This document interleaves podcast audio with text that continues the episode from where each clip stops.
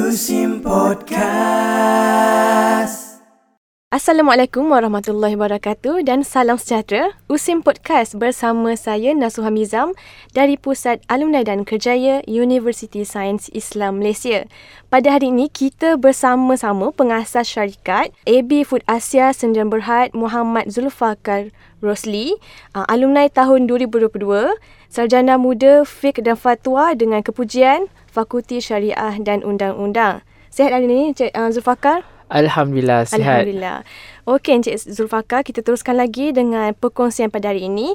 Boleh Encik Zulfaka uh, berkongsi sedikit tentang latar belakang uh, Encik Zulfaka, perniagaan Zulfaka.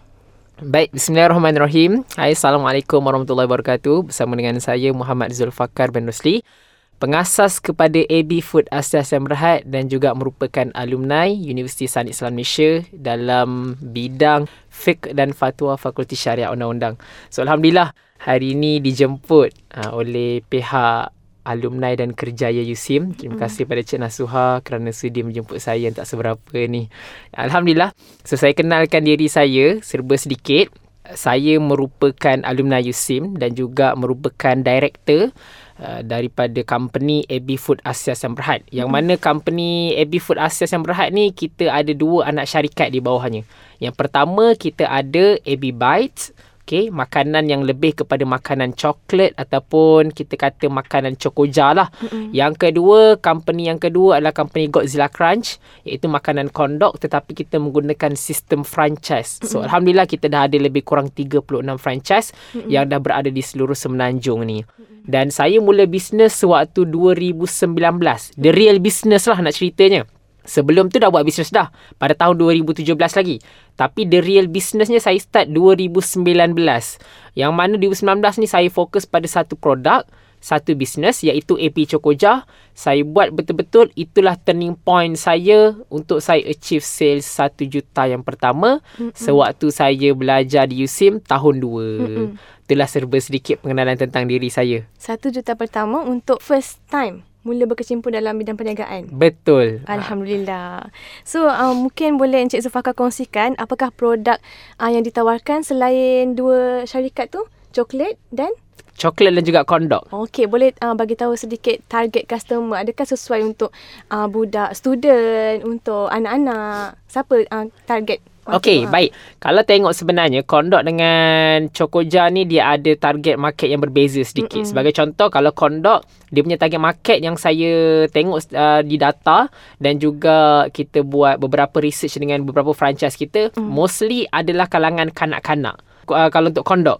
Okey, manakala untuk Chokoja mostly adalah daripada golongan remaja mm-hmm. ataupun golongan student sebagai mm-hmm. contoh student IPT, student IPTS. Mm-hmm. So dia ada dua target market yang berbeza lah. Sedikit sahaja sebenarnya. Tetapi kalau secara generalnya dua-dua ada student yang makan, dua-dua ada juga kanak-kanak yang Betul. makan. Sedangkan saya pun makan masih makan kondok lagi. Oh, ya, okay.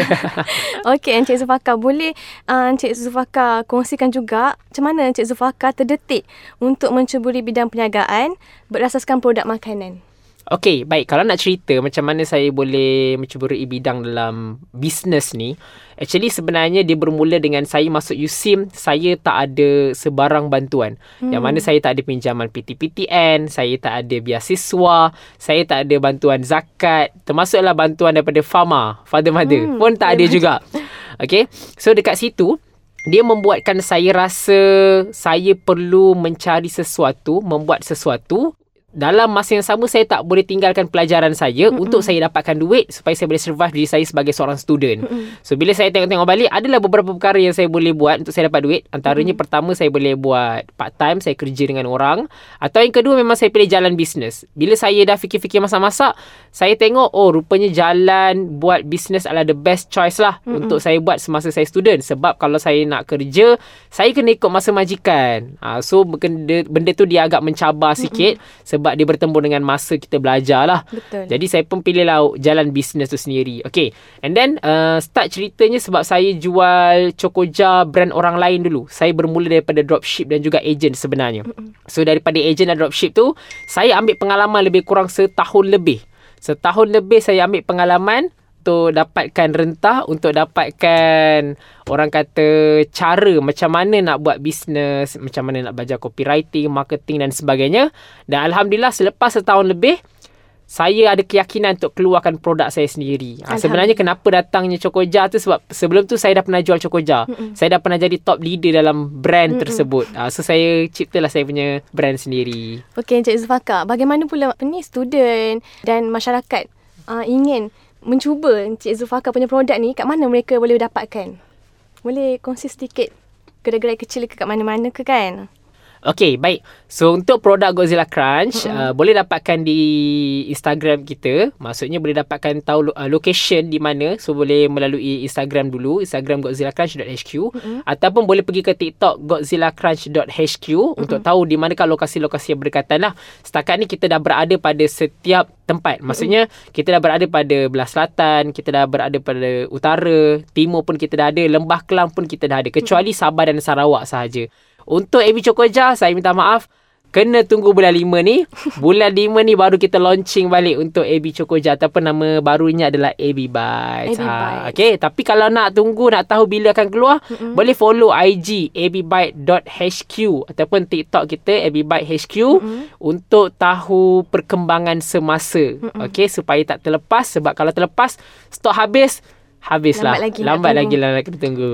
Okey, Encik Zufaka. Setakat ni produk Encik Zufaka hanya pasaran dalam Malaysia saja. Ada cadangan ke untuk kembangkan? Mungkin ke luar negara, mungkin di negara jiran, Singapura, Indonesia, Brunei.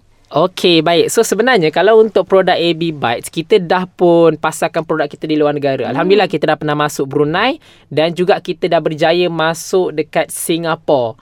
Okey, dan insya-Allah sekarang ni saya dalam proses untuk saya masuk ke Hong Kong. Doakan uh, hmm. uh, mudah-mudahan uh, kita dalam fasa untuk kita masuk ke Hong Kong dan selepas masuk ke Hong Kong kita tengah dalam fasa untuk masuk ke US. Hmm. Uh, itu untuk produk uh, AB Bytes lah. Hmm. Untuk Godzilla Crunch kita masih fokus di Malaysia dahulu. Okey. Encik Zufaka, kita dengar ni kejayaan demi kejayaan Encik Zufaka capai. So, apa pula sebenarnya kisah uh, duka di sebalik kejayaan? Mungkin Encik Zufaka boleh kongsikan kepada para pendengar supaya mereka pun akan sentiasa bersemangat uh, jika mereka ingin melakukan suatu benda yang baharu dalam hidup. Alright. So sebenarnya kalau nak cerita dunia bisnes ni sebenarnya sangat-sangat kejam. Bukan kejam lah. Sangat-sangat keras lah orang kata kan. Dalam dunia bisnes sangat-sangat keras sebenarnya. Hanya orang yang betul-betul kuat, betul-betul tekad, betul-betul dia tahu maksud kuat yang sebenar tu, dia boleh buat bisnes ni. Sebab dalam bisnes dia bukan berada pada fasa sentiasa naik ataupun berada pada fasa sentiasa mendata tak. Betul. tapi dia ada naik dia ada turun. Dia ada naik dia ada turun. Turun lagi turun lagi turun lagi. Naik balik turun lagi. So itulah orang kata normal perkara normal dalam dalam kita berbisnes lah. Mm-mm. so kalau tanya saya ada tak fasa jatuh saya? Ada saya pernah kerugian uh, pernah pernah rugi uh, sebanyak RM300,000. Hmm. Ah uh, rugi sebab apa? Sebab bukan stok tak terjual tapi sebabkan percaya pada kawan. Ah hmm. uh, percaya kepada uh, kenalan, pada kononnya kita panggil macam sahabat kan. Uh, kita bagi stok dulu lepas tu duit tak bayar. Ah uh, itulah kerugian RM300,000. So pernah juga jatuh business sale jatuh drop tapi bagi saya jatuh ni perkara biasa. Mm-mm. Sebab apa pun kita buat, jatuh ni of course ada. Tak kira lah dalam bisnes, dalam rumah tangga, dalam berkawan, dalam kita belajar, of course dia akan ada fasa jatuh. Mm-mm. Cuma yang salahnya bila kita jatuh kita tak bangkit-bangkit balik. Mm-mm. Itu satu. Yang kedua, bila jatuh ni sebenarnya dia mendidik kita punya mindset untuk kita ada winning mindset. Apa maksud winning mindset? Bila kita jatuh, kita berada dalam keadaan pressure. Mm-mm. Kita berada dalam keadaan yang agak tertekan.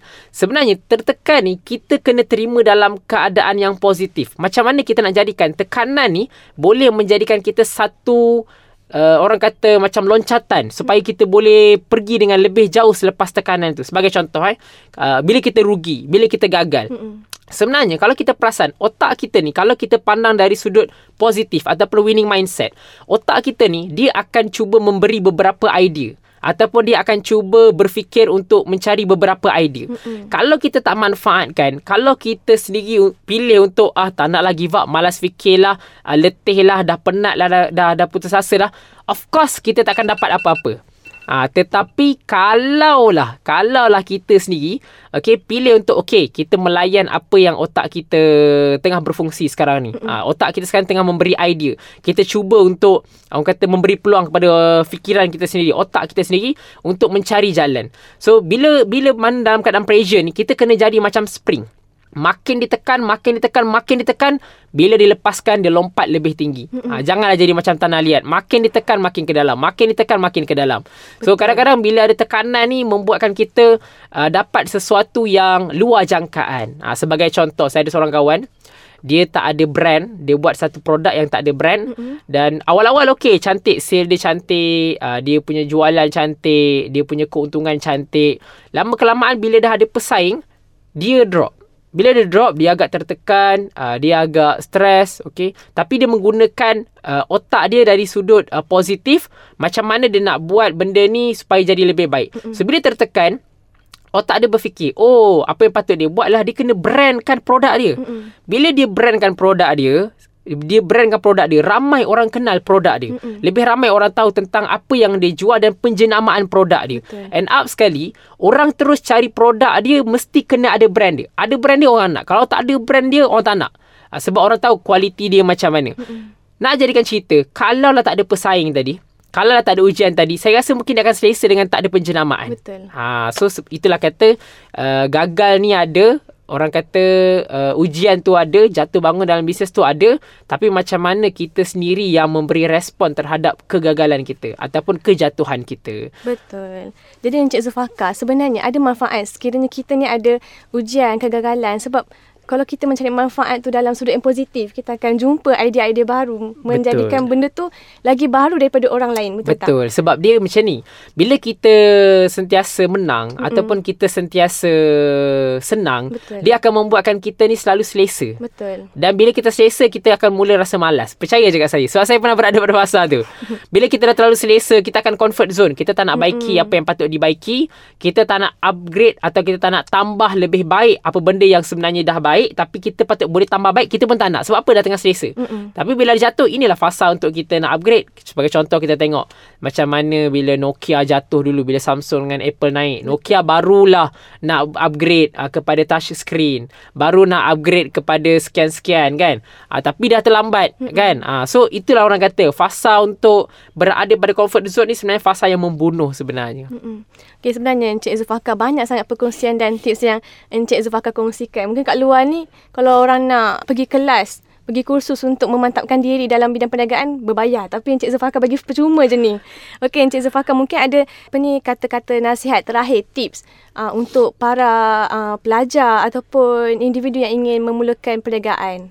Ha, mungkin orang perlu pergi ha, kursus ke ataupun Cik Zulfaka sendiri menghadirkan diri ke kursus yang ni lah yang premium untuk kita mula-mula start berniaga ni.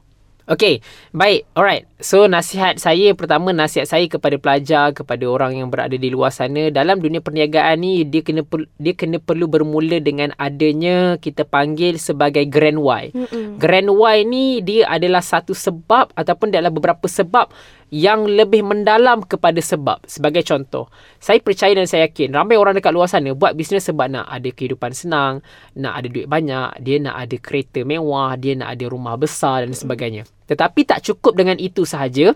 Dia perlu ada sebab kepada sebab untuk menjadikan dia lebih kuat dalam dunia perniagaan ni. Sebagai contoh, kita nak kaya ataupun katalah kita nak satu juta. Okay, itulah sebab kenapa kita buat bisnes. Tetapi sebab kepada sebab. Sebab untuk kita dapat satu juta tu kenapa? Mm-hmm. Kalaulah sebab kepada sebab kita tu kuat, mm-hmm. insyaAllah kita akan lebih kuat. Sebagai contoh, kita kata satu juta ni sebab kenapa kita nak dapat satu juta, kita nak bayar zakat. Paling mm-hmm. tidak 225 ribu. 25% daripada satu juta, kita boleh bayar 25 ribu. So, 25 ribu tu banyak sangat banyak. Berapa ramai orang kita boleh bantu.